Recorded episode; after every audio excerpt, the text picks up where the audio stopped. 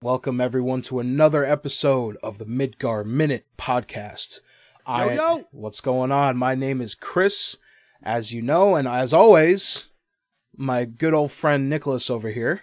What's going on, gang? We're uh man, we we we just got off a hot discussion of this game because there's so much good stuff to talk about. But today, uh, we're going to be talking about uh, much like our last episode, oh no, two episodes ago actually was our deep dive into the second chapter. This today we're going to be going into the third chapter of the game, which is honestly I think when the game uh, proper starts, right? And it's sort of like the you know the first two chapters were sort of like a tutorial and like this is this is when the game truly shows you everything pretty much that you're going to be doing for the rest of uh the time you're playing the game Yeah, it, it it serves itself as a really good vehicle to not only introduce more characters and more settings, but there's also a lot of gameplay introduction. Um, we're introduced to side quests in this chapter, so you're right on the money when you say this was the chapter to that let us know what kind of game this was going to be. yeah and kind of like how the last chapter was sort of the uh the thing that was kind of setting the tone for like the emotional and the story side of the of the game. Uh this chapter is more of like this is the gameplay side of things. It's basically kind of just like the introduction to the gameplay side of the game.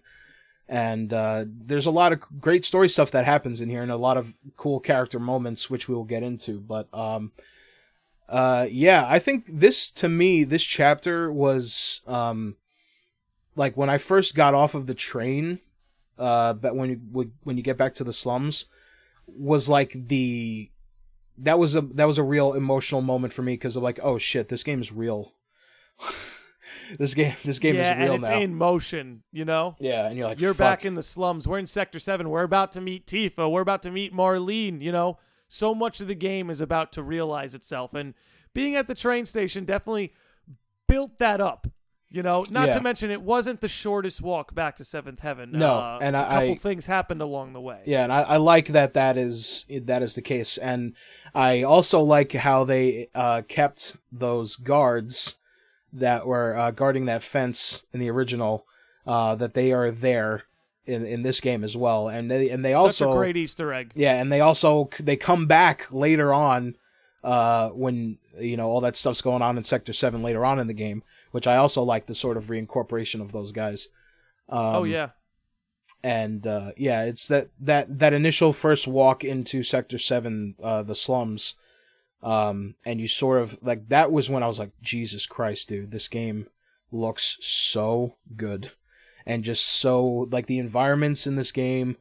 Look, you you see all the neon lights and all just like the hustle and bustle of people walking around, and you hearing everyone talking about what's what happened, and you know you see the guy um the guy that Barrett was uh, arguing with on the train also lives in the Sector 7 slums, which I thought was uh, kind of interesting because it's like, you know, you, you have this guy who's this Shinra middle manager, but he's living in the slums, you know, with his family. yeah. You know, you'd think he'd be one to rage against the machine, but he uh he's complicit. Yeah, and he's just like, yep, you know, and and there are there's stuff that happens later on in the game, uh, or well, I think in the next chapter actually, where Jesse sort of goes into the sort of inner, you know, because like her family lives up on the plate, and you know she's like, oh, you know, you you work you work at the the reactor, and your family lives up here, and it's like, you know, all this stuff's going on, and we don't know about it, you know, and it's it's interesting to see.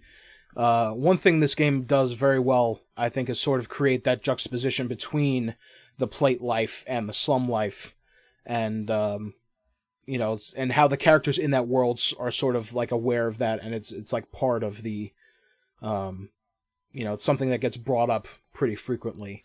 You know, yeah, it's no it's no illusion in Midgar. There are two sects of society. You're either under the plate or you're on top of the plate. right? I mean, it's And- not not the most And one side subtle- wants nothing to do with the other. Right. It's not it's not the most subtle um you know sort of uh parallel but you know it's something very very much like a class dynamic kind of like you know literal literally the think- upper class and the lower class. It makes me think a little bit about Tale of Two Cities. You know, yeah, yeah. Um, okay. That that kind of archetype is really playing out where there's, you know, there's sort of a sort of a class warfare going on. If anything, a culture class warfare, but Yeah. it's very much present in Midgar. Yeah, and, and, and it it's not something that really gets touched upon all that much, but you know, there seems to be like the general sort of contempt for the people living in the slums, uh, for the people that live up on the plate, and vice versa. You know that there's never like um, you know, you don't really see It's not as simple as on the plate bad, under the plate good, or vice versa. It's not that simple. No, no, it's definitely not. And you know, there's definitely uh you know, I I I- it's going to be curious to see going on in, into the future and see cuz we're not going to go back I mean, we'll go back to Midgar, but I don't know how much we're going to be touching upon all that sort of those kinds of politics, I guess, cuz I guess in the in the grand scheme of things they don't really matter, I guess, but you know, in, in terms of like world building, I think it was what they did in this game uh was good and was able to sort of create more of like, oh, this is, you know, this is an actual place kind of thing, or it and what I makes you think, feel like it. I think what's interesting, and you know, we could start getting into the cutscenes a little bit from chapter three with this. When you were bringing up that the middle manager, you know, he lives in the slums, like he's a Mm-hmm. Midgar middle manager, but he's here living in the slums. Um, if you remember, on our way to Tifa's house, you kind of have that, um, that I guess townsman, who's Yeah. looking at the posters, and he sees the, um, you know, I guess you'd say the pro environment poster on the on the bulletin. Yeah, I and he gets mad. He tears it down. He's like, "Oh, these assholes! I tear it down, and it's back up in an hour." Yeah. these these freaking eco activists. He says something along those lines Mm-hmm. where he seems to have contempt for people who don't think Mako is the way society should be structured. I mean, Yeah. there's a point where he says, "Look up at that steel plate. You're gonna Like, tell me that's not, progress." Yeah, You know? and then yeah, Um, Cloud has his little. He ca- he calls Cloud a, a Mako junkie, right? Yeah, he's Or like, "Oh, you're a Mako junkie, huh?" Yeah, because he Cloud has a little freak out moment there. Um, yeah.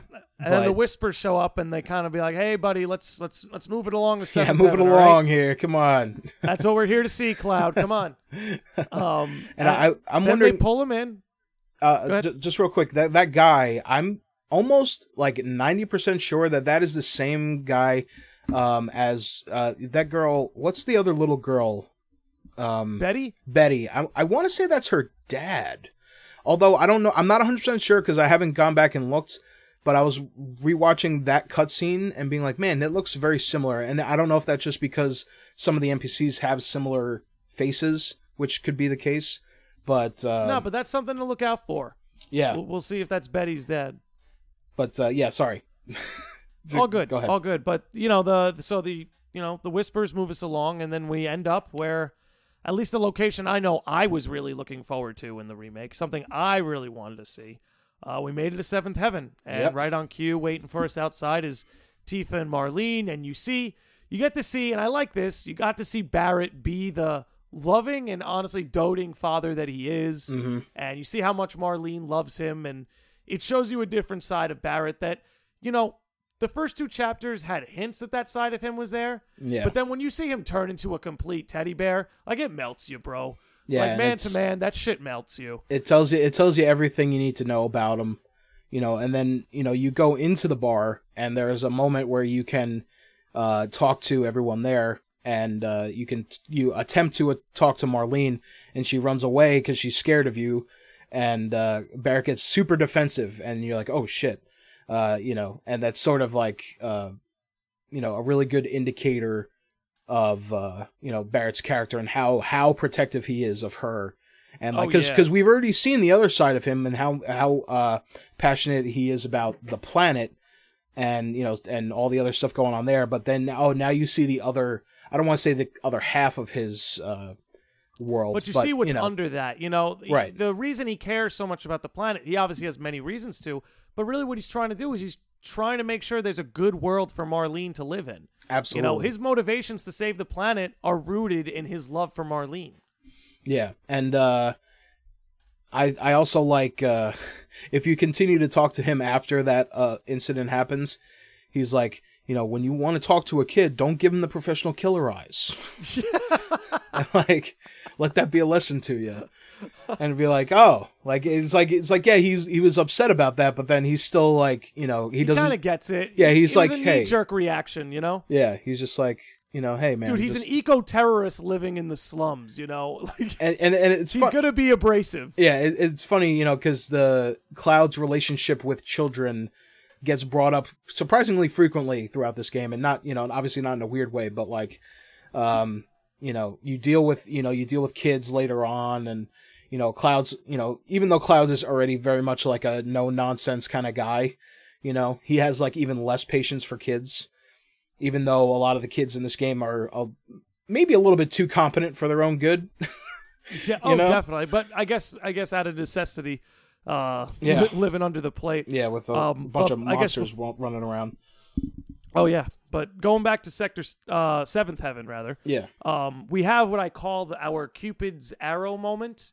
Um, when Oh. Cloud gives the flower to Tifa, yeah, to me, to me, it's like you could see that as Aerith playing the part of Cupid, and that flower is the arrow. yeah, Because you know, as they mentioned in the game, Tifa mentions it to you right when you give it to her. I believe that's when this line is mentioned that you know lovers give them to each other when they. Oh no, Aerith says this. Aerith. that Yeah, Aerith says them- that when she first gives it to him. Yeah, yeah, that lovers uh, give these to each other when they're reunited. So Yeah, you can see Aerith giving it to Cloud almost as like Aerith giving it to Zack, and then Cloud passing it on to Tifa. yeah, Um, and, and then we got Cloud who's kind of caught in caught in between right there. yeah, um, and, and T- Tifa's like, um, uh, I, I believe she says something like, "Oh, I haven't seen a, a- live one of those in such a long time." In years, she yeah, says. in years, yeah. Which you know, I guess you know if you consider like the surroundings in which they're in, yeah, I could Yeah, it see why. perfect sense. I could see why maybe you wouldn't see a lot of flowers. Um, but yeah, I, I like that moment a lot, and you know, we get a little, um, a sort of a little nod. Uh, you know, when Cloud says, uh, you know, when she's, you know, it's like, oh, you're you're giving me a flower, like who are you? And he's like, oh, you know, a, guy, a lot can change in five years, and then Tifa's a little confused when he Wait, says that, and he's like, oh, and then nothing. I love how that's that occurs and nothing's ever it doesn't get brought up and it's like hey if you know you know It's but a tra- yeah, it's it's, it's one of those if you know you know moments. And what they're also doing for anyone who may not know, it's just they laid down that first breadcrumb. You mm-hmm. know, they're laying down the trails of breadcrumbs. Which they, you and know- that's our first one right there. yeah and they spread they spread those out pretty good throughout the the entirety of the game uh yeah, especially i mean there's there are scenes that happen later on that are like if you don't know what this is referring to it's kind of crazy like there, there there's a flashback that happens that plays a few times i think maybe like twice or something that you're like if you don't know if this is if you don't know that that's a flashback to something you know and you see you know tifa i don't know should i should i just talk about it i, I mean we've already talked about the entirety of the game. So uh, basically, the, the the flashback scene where you see Tifa in her cowboy or cowgirl outfit, which I'm I'm so happy that they kept her in that outfit. it's so um, campy, but you gotta love it. It's so it's so good. Um, but yeah, that whole you know that whole scene you know goes to the all the Nibelheim stuff. You know that was when shit started going bad, and sort of like was the sort of jumping off point for both of those characters, almost. Uh, and a bunch of all the bad shit that happens after that scene happens. Um, and I, Yeah, I, no, I like that- how I like how they sort of you know they sort of touch upon that stuff, but Tifa never really brings it up straight. I mean, she they do have a conversation, like her and Cloud do have a conversation, like, hey, like, where the fuck have you been all this time? you know, and uh, you know they kind of talk about it. Uh, but I, I like how they don't explicitly say, you know, everything. Well, a lot, a big part of the original, and obviously a big part of this game and its storytelling is the unreliable narrator. hmm And they're, as you're alluding to, they're definitely sticking to that here. Yeah, they d- and they're going even they go even harder, which I guess you kind of have to because, um, Go harder, Square. you Do know, it. considering considering you know you leave this game leaving Midgar, and like the next thing that would happen technically is like you get your first Oh, Sephiroth flashback, right? Mm-hmm. Because he's not in the original. He's not in. You don't hear anything about Sephiroth until you leave Midgar, pretty much. Yeah, Right? no, it's the scene in Kalm is really when you're, you know, you he's there in the Shinra building when you get captured. Obviously, there's that trail of blood scene. Yeah. But you don't really get the scoop on him until you get to Kalm, which is most likely where this next game is going to begin. Um, yeah, I, I would assume so. Yeah, me too. But going back to where we are in chapter three, uh, shortly after that scene, you know, you go into the scene with Barrett and Marlene, like you brought up, and then Tifa brings you to your new apartment. Yeah, And- so she's your neighbor, Yeah, and, and this I was was one like of those super moments. hyped about that. Yeah, dude, this was one of those moments where I was like, oh, so this game's really going to be different, huh? Yeah, it's like, oh, you, know? I have a place to live.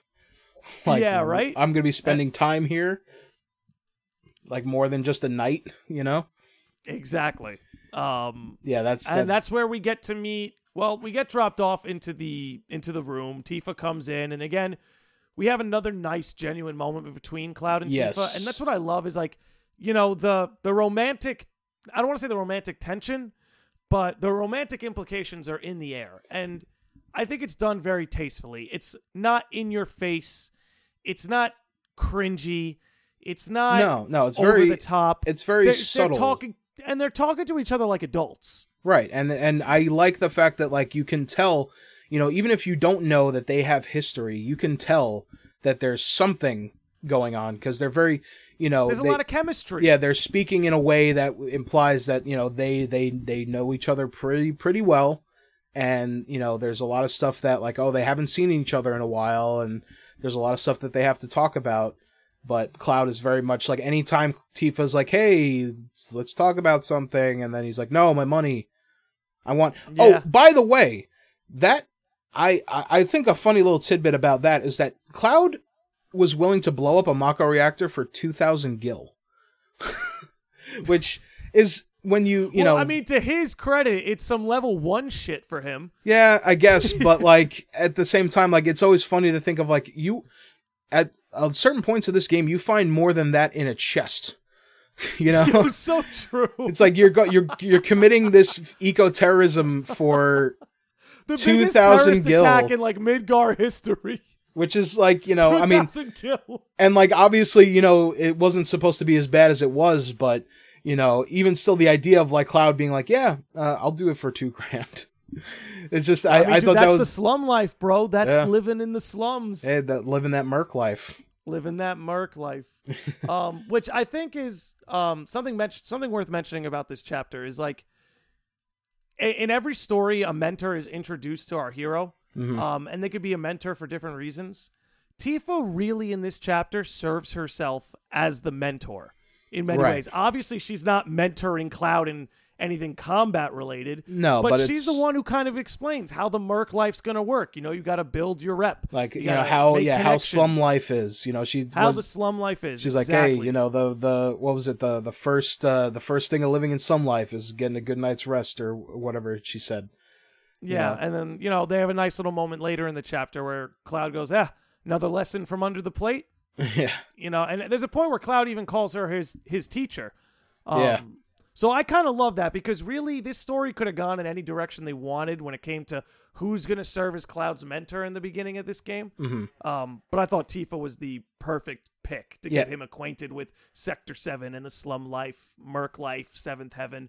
It all kind of ran through her. yeah and Um, and even with uh you know late a little bit later on when you're sort of like going around town with her and she's like introducing you to like the item shop guy and like all these other uh side characters um it that very much also feels like a you know because cloud at this point is still very much uh you know closed up you know cold ice ice in his veins Practically, practically a homunculus right now. yeah so you know and like trying trying to having tifa be there to be like the straight man kind of like hey cloud lighten up a little bit you know kind of Mhm. was it was a nice little um a nice like uh, dynamic between the two you know Yep, but you know the the um the beautiful moments can't last forever because shortly after we get dropped off at our apartment, we're woken up in the middle of the night by Sephiroth. yeah by by uh, a very a very interesting sound that they decided to go with like a groaning sort of like you kind of think that it's like at first i thought it was someone boning but i'm like they wouldn't do that And then-? and then uh yeah, then you uh you go over Plot twist: Sephiroth's boning Tifa. yeah. and then uh yeah, you go do that and um you know, you you go and you see you open up the door and it's just Sephiroth and you're like, "What the fuck?" And then Cloud freaks out and is I love the little detail that his the Buster Sword gets caught on the door jam and like oh the, the sword's too fucking big i can't swing it in here and uh Yeah, your biggest strength becoming your biggest weakness, just like that. yeah and uh yeah so then that happens and then you find out that uh the guy well you have a little scuffle with him and then he touches you and then you have your first sort of glimpse into you know something which you know they they're very like oh what's They're this very And- ambiguous. They're very ambiguous. You see it. you're seeing a bunch of cloaked figures walking in this sort of like wastelandy kind of area, muttering the talking words about a reunion. reunion. Which, upon watching that scene a second time, uh, I want to say, and this might just be maybe like my ears playing tricks with me.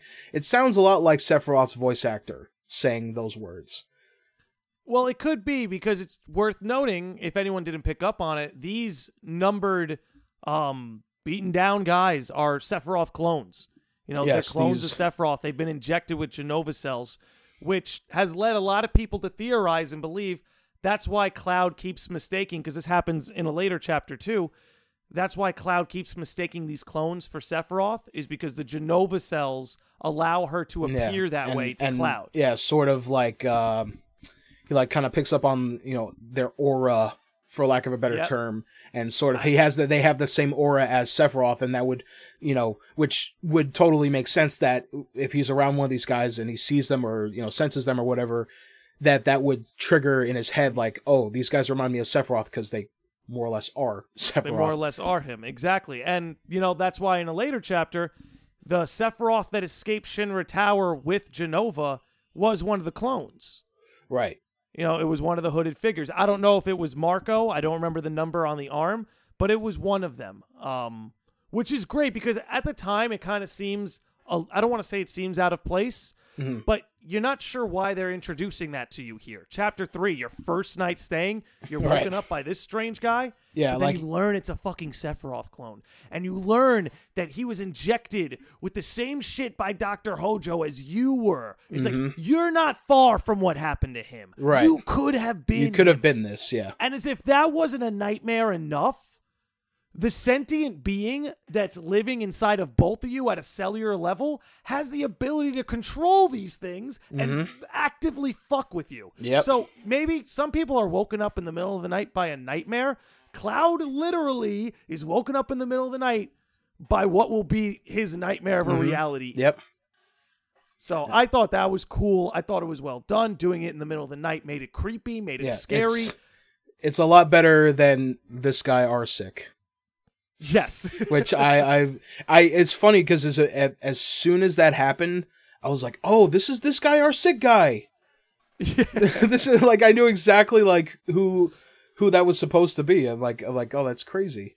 Yeah. Um, this this was I thought was done very well. yeah, absolutely, and uh, yeah, so that happens, and then, you know, everything kind of calms down after that, and uh, you you know you go back to sleep and then you wake up and then you are treated to uh the main theme of Final Fantasy VII uh well, like the or- orchestrated version of it Almost as if to say, "Welcome to the game. We've cut the leash." yes and it was very know? very much like that hey and then that first when you open up the door outside and then you get to see under the plate during the daytime which by the way is like that was another moment too where i just kind of like put the controller down and was just kind of like taking it all in and being like this is fucking crazy Well, I mean, you said this. it best in one of our recent episodes, dude, where it's like we never got to look up. no yeah we always saw it from you know Top whatever down. whatever yeah fixed perspective you know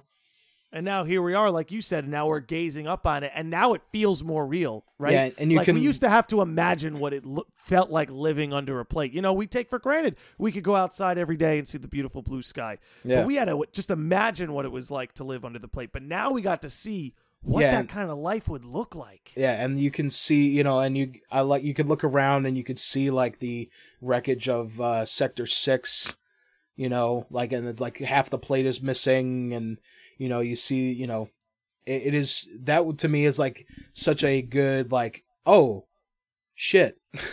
like kind of like sort of like puts that thing like when you sort of you know like like when you're flying in an airplane and you're and you look down at the, at the ground and you're like man everything seems so small like it seems so mm-hmm. insignificant down there you know what i mean and that definitely i feel like accomplishes that same sort of setting of scale almost you know where it's oh, like, most definitely. It grants you perspective. And, you know, how wonderful that we wake up and we come down the stairs and we're treated to the delightful angel that is the landlady Marle. Um, one I, lo- I uh, love uh, her, but I, I love her. I, I tease because, like, she gives Cloud such a hard time, and I, like that. I that's I love I love her character because she's a very like I I could see past all your bullshit. and she's she's like the protective grandmother or mother type that Tifa needs. You Yeah.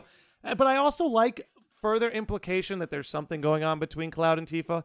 Is Mm-hmm. that morning she says to you like, but you know, if you ever need an ear to bend, I'll lend you mine. Can be about anything, even Tifa. You know, Yeah, well, just you know, kind of shining a light on the past a little bit without giving you too much. But you know, yeah, because moving you, on from you go gotta ahead. you gotta think of how like does has Tifa ever brought up Cloud to Marle before or like does well maybe she maybe never named him but like I wonder if she's told Marle of all the stuff that happened I feel in like Nibelheim. I feel like she knows some. Maybe Mhm. not all, but some. Because she does call Tifa the granddaughter she never had. And she Yeah. is Tifa's landlady, like they're next door neighbors.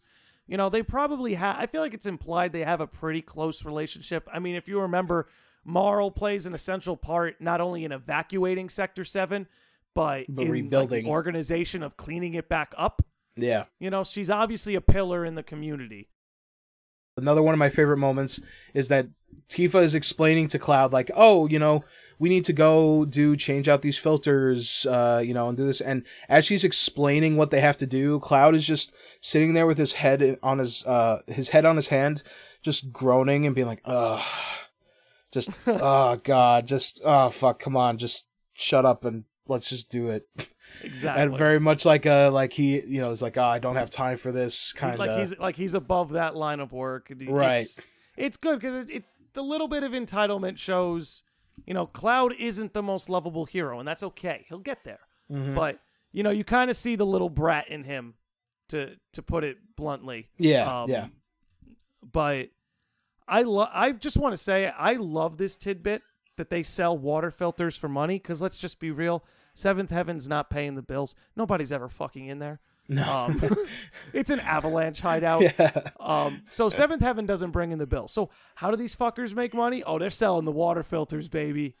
Let's go. Yeah, it's like, and then oh, everyone needs these, so you know, Corner the market. Let's go. Um, so I did love that little detail and that Barrett's out on his rounds. You know, it's it, it makes Sector Seven feel like a community, and it makes Mhm. Seventh Heaven feel like the pillar holding like, that community. yeah, like up. the the hub almost. Yeah, They're the reason they get clean drinking water. You know, that's the place where people probably go to unwind. Mhm. You know, it's that's the you know the secret base of the group trying to liberate the slums. yeah, yeah. Um, it it they painted Seventh Heaven as like a pillar of the community, and I I couldn't love that any more than I do. Yeah, and and and also fitting that that is when you are sort of you are introduced to uh you know like the item shop guy and all these other side characters Betty and uh you you you don't you don't meet them right away but you see Chadley which I love I love the first time you see Chadley because everyone everyone in the slums kind of dresses you know kind of regularly and sort of like in with like earthy tones and like kind of drab colors. And then fucking Chadley sitting out there with his like his, his sailor uniform on And his And- monocle. and he's just standing out like a sore thumb and like Chadley Chadley ends up being you know ano- another one of those side characters that I want to know what his deal is because well, I mean, to the to his credit, we do get to know a handy amount about Chadley. Not not enough. yeah I mean like we, we, we do get a nice like yeah you we understand like what he is and like what he's doing but like he's just so he is such a weirdo that like you know, and there, there's a scene later on that in Wall Market, uh, which is my favorite scene with him. Uh, after the the cross dressing scene, and you go, you can talk to him after you uh, get the dress on, and the the interaction that you have with him is one of my f- favorite moments with him. I, Um, co- I completely missed that. I have to go back and do that. yeah, it's it's so good. Um, but yeah, yeah, you get met, uh, you meet up with everybody, and then uh, you you link up again with Biggs and Wedge, and that's when you get introduced to the uh, the SP, the upgrade weapon upgrade uh, system, and all that stuff. which I loved. They kept it simple. I'm glad. I'm I'm glad that they left left the creative input to the materia and not to the actual leveling up of your weapon. Yes, Um, and I- I like that. You know, the way that they did it, uh, where you unlock the ability that that weapon has, and then you can just use it whatever weapon you on whatever weapon you want, is so much better. So much better than having it locked to that weapon. You know what I mean? I 100% agree. And it gave you an incentive to at least try every single weapon. Mm-hmm. And what that did for me is I ended up probably sticking to weapons that I otherwise wouldn't have stuck to. Exactly. Or you know, in in most cases, I feel like most people, you know, it was for at least for me, it was like I kind of whatever new weapon came, I would do use that weapon until something better came along, until the hard edge, until you got the hard edge, and the hard edge was like my main driver for like most of the rest of the game, because it does yeah, the no, most I, damage. I was a, I was a big hard edge guy. and uh, if Which I sounds so dirty. I'm a big hard edge guy. You know? uh, and then and then also um, yeah that happens and then uh, that's after that that's when you start doing your mercenary work and then you can play as tifa I want to pause you and I want Sure. your opinion on this. I don't know. Uh, that's what I'm going to say. I don't know the answer to this, but I'm wondering. So, when we did our episode talking about the ending, Mhm. obviously this was a game and an ending that if you went into this as a purist, you're just not going to like it. If you went into this and you wanted it to be exactly like You- the if you original, yeah. you weren't going to be happy. The game made that pretty clear the second they showed you Sephiroth in the slums. Um, or rather, not in the slums, but in, Mm-hmm. in uh, in sector 8 yeah in Sector 8. Um, but there's a line where Biggs is like, yo, man, let me see your weapon. Let me work with it. And Cloud's a little hesitant. And he goes, ah, come on, what are you, it's fine the way it is. yeah, and he's like, exactly. Cloud's like, it's fine the way it is. And he's like, come on, what are you, a purist? Let me upgrade the. Let me upgrade the damn I, w- thing. I wouldn't pass up a chance to upgrade my gear Exa- exactly. So I almost wonder if that's maybe I'm looking too much into it. If that was just kind of Square Enix talking for a minute, like, uh, like don't be such a purist. Let's upgrade the game. no you know- I I think I think that would I, you might be reading into it a little too much I, th- but I think I am too. I think I am too. But it- it's it was a funny exchange of dialogue. Oh, absolutely, and I, I think that I think that was more of like you know because Cloud and again like Cloud at this point is still very much like a set in his ways, like you know very closed off kind of guy, and and and Biggs is just being like, hey man, I just want to help you out. That's it. That's I dude, just, I'm, I'm literally trying to give you a I'm- better I'm- weapon, I'm dude. trying to I'm trying to make up. things easier for you. Is all. Um, but yeah, I think uh, you know that was a great moment, and then yeah, getting to fight as Tifa for the first time.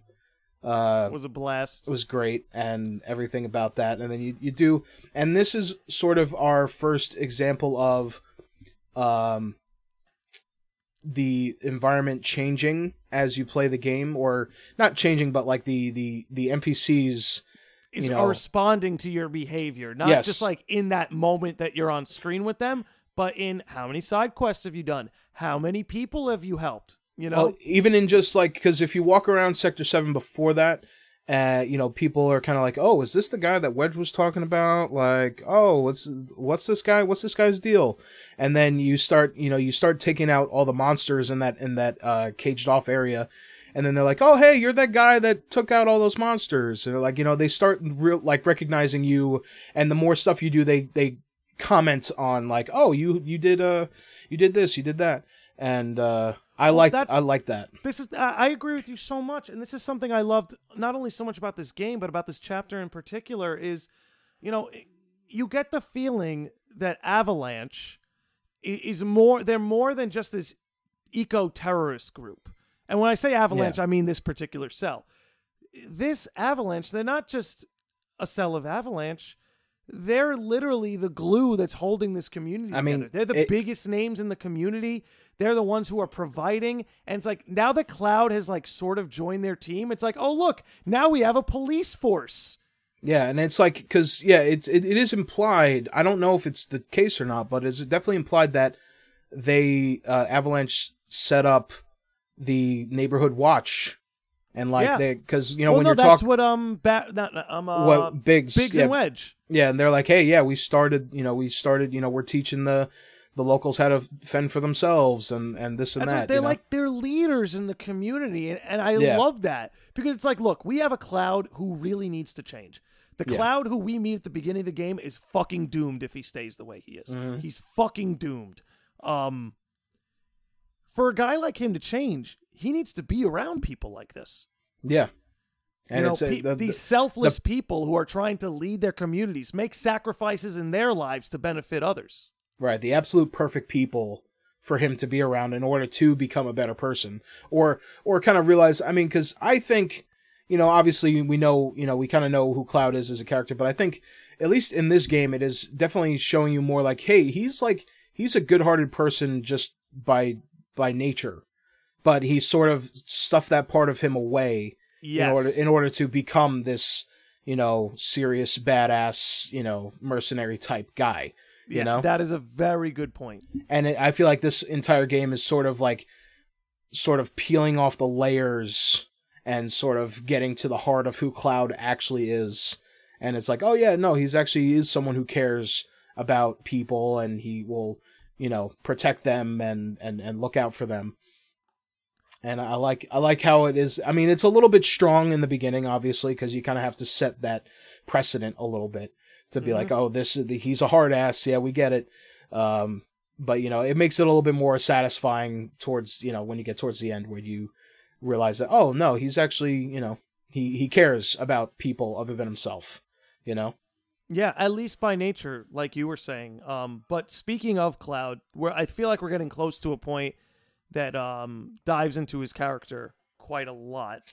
Um, Yes. Correct me if I'm wrong, but I feel like shortly after this, I mean, we we have the missions where you meet up with Wymer, um, and you see Cloud kind of do his job as the.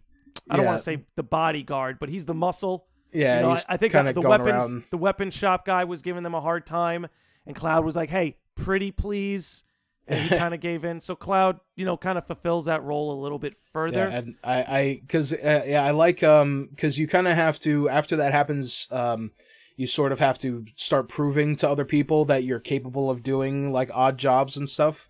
So, you know, you go and you do, you take care of monsters in these different parts, and then you do stuff for Chadley, and then you do, um, uh, that, uh, that girl, uh, Betty, uh, her, she's like missing her cats, and another, again, another one of my favorite lines, uh, when you find the first cat in like this sort of like middle area of town where a bunch of all these cats are hanging out, and uh, Cloud goes over to it, and then the cloud uh, the cat runs away, and he's like, uh, Cloud goes, "This sucks," or just like this, like like just like the delivery of that line of like, oh, "Fuck, I um, I can't believe I'm chasing after cats." well, I mean, right as now." a player, you're feeling that too, right? I mean, look, Final Fantasy VII has a lot of great and fulfilling fucking side quests. Finding the Yeah. cats is not one of them. Obviously, that side quest is just a way to introduce the player to other parts of the map. They take you around the Yeah. map by making you Mhm. look for those cats. So obviously, the function was there. yeah, Um, I personally want what I loved about that mission was just the introduction of the character Betty, and I like that because now like Marlene has a little network. You know, Marlene has a friend. You know, she's not like the one kid in the fucking neighborhood. There's Yeah. Betty.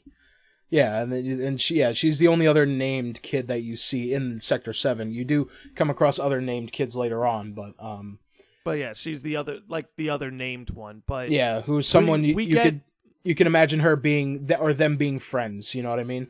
Exactly. Um, but speaking of other characters we were introduced to, we were obviously introduced to the the best character in the game by far and away, Johnny. Good old Johnny. Um, we get to meet Good Johnny. Y- Yuri Um, Lowenthal himself. Exactly. Um, and we, we see we meet Johnny and we you know everything about him pretty quickly. He's he's just in trouble, man. Yeah, That's all there is to Johnny. He gets himself into trouble. yeah, he's uh he, yeah he's constantly uh if he, if if it was a uh, Saturday morning cartoon, he would always be the character that you would need to save. because he always got kidnapped. Exactly. So You that, know, that- just like a Saturday morning cartoon, that's what Cloud and Tifa are here doing. Uh, they follow Johnny um, as he's running off. The Shinra soldiers catch him. Uh, they start interrogating him about his ID. Oh, Um, I, by the way, Go ahead. um, because you know when you're when you're walking back to the center of town and you're seeing people sort of congregating outside of his house, um, or I think, or it might be right before you go to like intercept them, um, and you're talking to one of the uh, locals, and they're like, oh, you know, they they had reports that oh he stole some Shinra equipment or something, and yes, they use a Shinra warehouse. yeah, and I always wondered because in the next chapter you find out that Jessie, her her per, the person that she got her explosives from for the last bombing run, i i- like something happened to that connection, and I always wondered if Johnny was that connection. You know what I mean? Like if he That's- that's like if a he- good point. he got the explosives for the first reactor, and then Shinra well, found I mean, out about actually, it. Just to combat that a second, there was a Shinra, um, the Shinra guard when Johnny kind of gives that up when they're interrogating him. Yeah. He goes, "No, dumbass, your ID would never get you into that place to begin with." It's like, oh, right. Okay. yeah, um, So he might have just maybe someone else did something and he was the fall guy or something maybe or- something like that. And then, Okay. but that's when, that's when Cloud kind of passes the final judgment on him, and we'll get to that uh, very Yeah. soon. But you know, they kind of realize, shit, he's a talker. He doesn't Mm-hmm. keep his mouth shut. He knows some very private information that shouldn't get out. The Shinra Yeah. soldiers are right there. He, he literally almost says says the word avalanche. Yeah. as the He's the Shinra's worst. beating the shit out of him. That's the thing. Johnny's the worst. He's a great character. I don't Yeah. want to see more of him, but he's the worst. But that's he's a his role. fucking he's a goof. Yeah, he's he's he plays his position very well. And uh yeah, so you beat you beat up the the Shinra guards and Cloud's first instinct when that's done is to kill him. Yeah, And he- straight up he's like- slice him, baby. It's like he's a talker, and and uh, you know Tifa, you know has um, my favorite one of my favorite lines from Tifa, uh, Cloud, you're scaring me. Or actually, no, I think I think okay, because no, I think That comes a little after that moment. yes, but he, yeah, he's about to he's about to kill uh, kill him, and then you know Tifa's like, no, maybe we should just let him go, and then you know he you know he has this whole thing with Johnny like, oh, if you you know if you want to live, you get the hell out of here. I don't want to see you again. get out of town. And then- yeah, and as they're- he goes to Walmart. yeah, as they're about to leave, that's when Tifa's like, Cloud, you're scaring me. And the delivery of that line and the fact that it's like all that happens, Tifa says that, and then you're just back into the game. Like Cloud doesn't even say anything back. He just he There's puts his nothing to say. he- he You're puts- you're a scary motherfucker right now. yeah, like he he puts his sword back on his back, and then you're just back into it, and then uh Well, I like this because again, we have a lot. I feel like so much importance is being placed on the Mako and the Jenova cells as sort of like the control in all these things. It's Mm-hmm. Right. like when Cloud's eyes scared Marlene. What was it? It was the Mako in his eyes. yep. You know, there's something that's pushing Cloud a little bit further than he otherwise would go. That's scaring not only Marlene, but here we have it here. It's scaring Tifa as well. You know, Yeah, which it- shows us, hey, this isn't who Cloud's always been. If this is scaring Tifa, then this is not who Cloud has been. So what's going on here? Mm-hmm. You know, Yeah. um, I again, I love that because it also leads me to believe Tifa saying that so early. La- Tifa saying that so early on, saying "Cloud, you're scaring me." Mm-hmm. We don't have to get into it, obviously, because we got to keep this into chapter three. But it really makes me wonder how far is Cloud gonna go in some of the later end of the game. You know, Right. Mm-hmm. It it, it really it, my stomach sank when Tifa said it because I was like, oh. Like, oh shit. Like, they're they're zeroing in on this, aren't they? Yeah, like they're kind of, you know, sort of alluding, you know, like, oh shit, yeah, this is, you know, like, no, and you know, you would think, you know, as someone who doesn't, you know, kind of like an outsider in the, looking in on this situation, you're like, I mean, it would make sense that you'd want to kill him, but then, you know, Tifa, someone who knows who Cloud is, is like, no, we don't do that. Yeah, and and then there's Like- a, there's even a scene like a little bit after that where Tifa does stop to try and talk to him a little more about like, hey, what's going on with you? And Cloud just kind of puts his hand on his hip and is just like, ah, you know, Mako Stuff. injections, you know, yeah, stuff. soldier, really soldier stuff. It's the Mako, And then Yeah. you know Tifa, because she doesn't you know want her world shattered, just goes, "Oh yeah, I suppose it's your eyes." You know, they did used to be less. Aggr- I think she says aggressive. I don't know what she says. No, but- uh, she, I don't think she says anything. She, I think she just says they used to be less, and then And then she's like, just cuts, oh, right? and then she's like, uh, yeah, you know, we should just head back. Exactly. You It's know? like she does it's like that's what makes Tifa so interesting, right? It's like she wants to go there, but then even when they do start to go there, she just bails. It's like she Yeah, doesn't want to go there. Yeah, she's like, because she knows, I, and I think that is because she knows that if she digs in, uh, It could like trigger too, some shit. too deep, it's, it's, it's, it's not going to turn out well for either of them. You know, it's gonna, it's gonna, you know, upset him. It's gonna upset her. You know, it's gonna bring back some bad memories that they have. So it's like, you know, and and especially, you know, if you have, because you know they haven't seen each other in a while. You know, whether it be Yeah. five years or uh, whatever period of time. Um, you know, and it's it seems like oh maybe it's a little too much. You know, but even but she is curious because she does say to Cloud, "Hey, we need to talk." You know, just the two of us Well, later Yeah, well, about dude, that's the what thing. you've been so doing much, this whole time. Then this is something they did so well. Is so much of her character is just conflicted. Mhm. She's just Tifa's just constantly being pulled in two different directions this whole time. Like later in the chapter before the mission, she's doing shots. You know, she's saying, "Cloud, I feel trapped."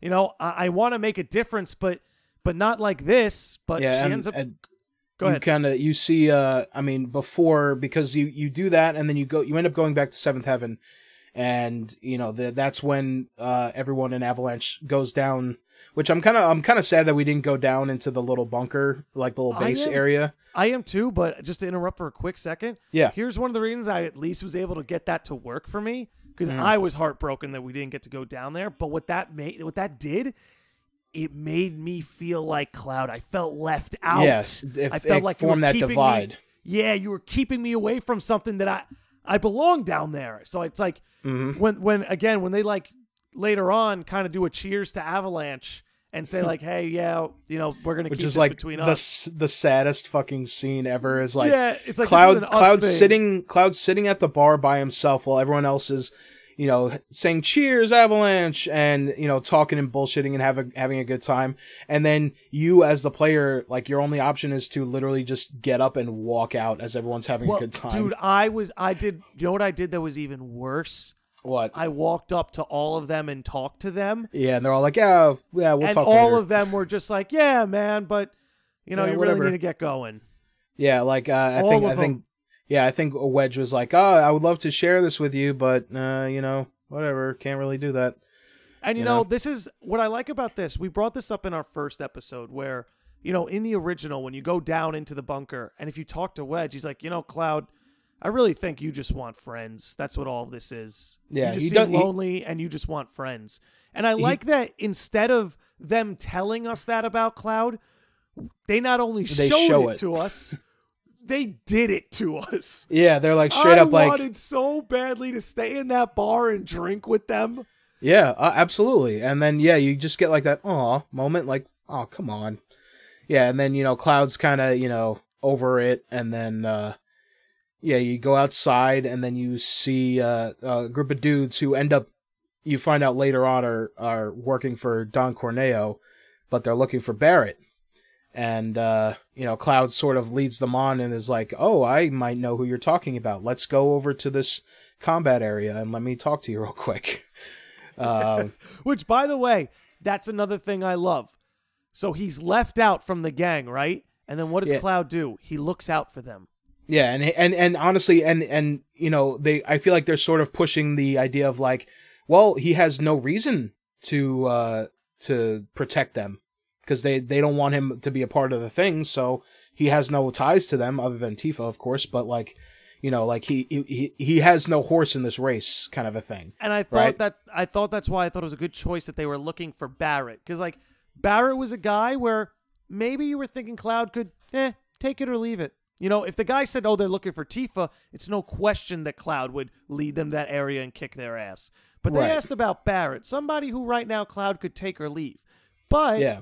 it kind of alludes to, you know, maybe Cloud fucks with Barret a little bit. Maybe there's something about Yeah. Barret he Or likes. I I I sort of interpreted it as you know he was thinking about Tifa and thinking about Jessie and you know because Tifa and Jessie are the two. I mean, you know, uh, uh Biggs and Wedge like are like kind of friendly to him, but he has more of more talks with Tifa and Jessie, and they are sort of more proactive in like being like, hey, like you know, we did what we could, but you know, you know, and then obviously you get a little bit extra from Jessie being like, hey, there's a thing I want to talk to you about later, so. Yeah, so this know. is the end of the chapter, right? So I suppose we Yes. could kind of get to that.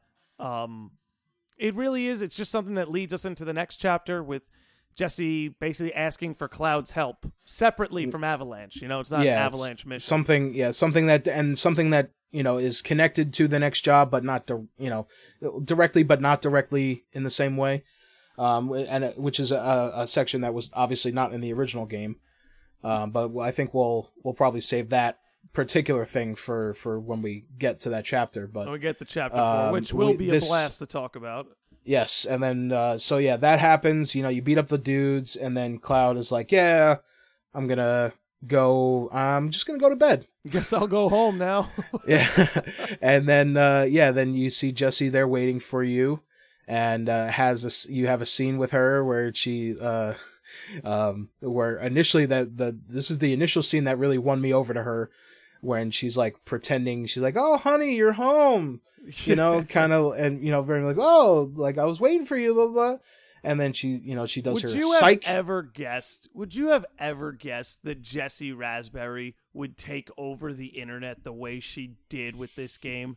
Would you have Mm. ever guessed that people would have given this much of a shit about one of the Avalanche members? Like, could you have ever guessed there'd be an explosion of fan art about one of the Uh, freak? Like, I wouldn't, I wouldn't have until I played the demo, because in Good like point. in in the demo, that's when you really get like she's very much like the, uh you know, like they all kind of like quip at you and like say things to you, but she's, you know, she is kind of like a standout in in in the uh, like the uh, the bombing run and stuff when you know she's very much like a, oh hey you know you know this guy oh you know she's very she's being very flirtatious and you know very uh, coy and stuff well, like that. Well, you got to think about it. You got to think that like Cloud Strife was almost like this legend to her because you know Tifa probably talked about him, and then when he was finally going to be on the mission, she's like, "Oh, we, my friend Cloud is coming. He was soldier first class. Oh, Jessie, let me tell you, he's a good-looking guy." You know, Yeah. that's the first thing Jessie notices about him, which is a nice little dialogue her and Biggs have in the first chapter. yeah well, yeah yeah Biggs is like uh you know he's like oh I guess I'm not some people or, Yeah, or most people's whatever like looks are what people notice first, and then Biggs like, guess I'm not most people. yeah. uh, but yeah, then you have um, yeah, that scene happens, which I love that I love that moment. And Jessie's I like her psych thing, but she does it again later on after the next mission that is much better, Yeah, which we, we will get into. But uh, yeah, so that happens, and then she gives you um your your first summoning materia, which I I I. I love that Jessie just happens to have all this materia on her at all times that she just has like yeah you take this healing materia here take this ifrit materia uh you know take uh you know she just has materia at all times She's like here you go maybe there's something we don't know about Jessie Rasberry. maybe maybe there is um but yeah i mean that kind then uh yeah the the chapter kind of ends at yeah, that it wraps point up there, and uh, chapter four is gonna actually be based a lot. We're gonna talk a lot about Avalanche. It's a lot of what that chapter deals with. yeah um, very much We'll get And, uh, introduced to Roche, but you know, as far as chapter three goes, um, it was like like I- you said, like where it. chapter two kind of set up set the foundation for the story. Chapter three set the foundation for the gameplay, and that's not to say there weren't plenty of story beats. There's tons of story beats yeah and yeah tons of like character you're moments. still yeah I mean, we get introduced that. to T- we get introduced to Tifa and Marlene for Christ's sake. You know, there's Yeah. plenty. There's plenty of story to go with, but primarily it was there to show introduce to you what the game was going to be. yeah that's the sort of the sort of the the game flow and like you're going to be in a hub area and you do side quests and you have these little sort of instanced areas where you do fighting and, And here's your boy you know. Chadley. and yeah there's Chadley in you know doing his uh doing his thing Use the materia. goddamn assess materia. yes I I you know and that's something I always did that uh in in previous uh Final Fantasy games and I like how they sort of uh they incentivize you to do it more Incredibly, one. and I love it. Yeah, and I, I uh, I I was when I was playing through it the the first time I uh there were moments in the later part of the game where I was like, man, I really wish I bought a second fucking assess materia. Me too, because then you feel like you need you, you feel like you only have so much ATB to spare. Right, and Which I mean, I, I always my solution to that was always give someone give whoever has the first strike materia, give them the assess materia. and that's it was always Cloud. Uh, Cloud for me was like, oh, just give him give him first strike, give him the assess. And there are some sections of the game where you're not playing as Cloud, and it's like fuck. Yeah, someone And- brought up a good point that like something that would be nice for the next game is like maybe it costs one ATB, but can we like switch materia in and out? It's like charge us an ATB, Have, like, charge a- us two ATBs. so have it kind of be like um like Final Fantasy 10 ish, where it's like everyone kind of has the same access to the same abilities to a certain extent. Like, I mean, uh, I mean, uh, I could I could see that working, you know, and that maybe uh, it depends if they well, want think about maybe this will help. Think about what it was like to switch between personas in Persona Five, right? How it was pretty seamless. But Right. imagine it just cost you an ATB. oh, okay, yeah, yeah, yeah, all right, yeah, and It's like you know, there's something on the interface that lets you open the materia menu, and you Yeah. can use your ATB, like one ATB to remove a materia, one ATB to punch one in. okay, yeah, yeah, I, I'd be down with that. Yeah, I think that'd be pretty cool. But before we start branching off and spiraling down all the things we could talk about in Final Fantasy VII, uh, I feel like this would be a good time to close it out. We Yeah. covered all of Chapter Three. Um, everyone who's been listening, you know, thank you so much. Really, um, Yes, we're glad you're much. enjoying the show. That you enjoy hearing what we have to say. Uh, we hope you love this game as much as we do, and it's a pleasure talking to you guys. Yeah, thank you guys so much. We'll see you all next time. Take care.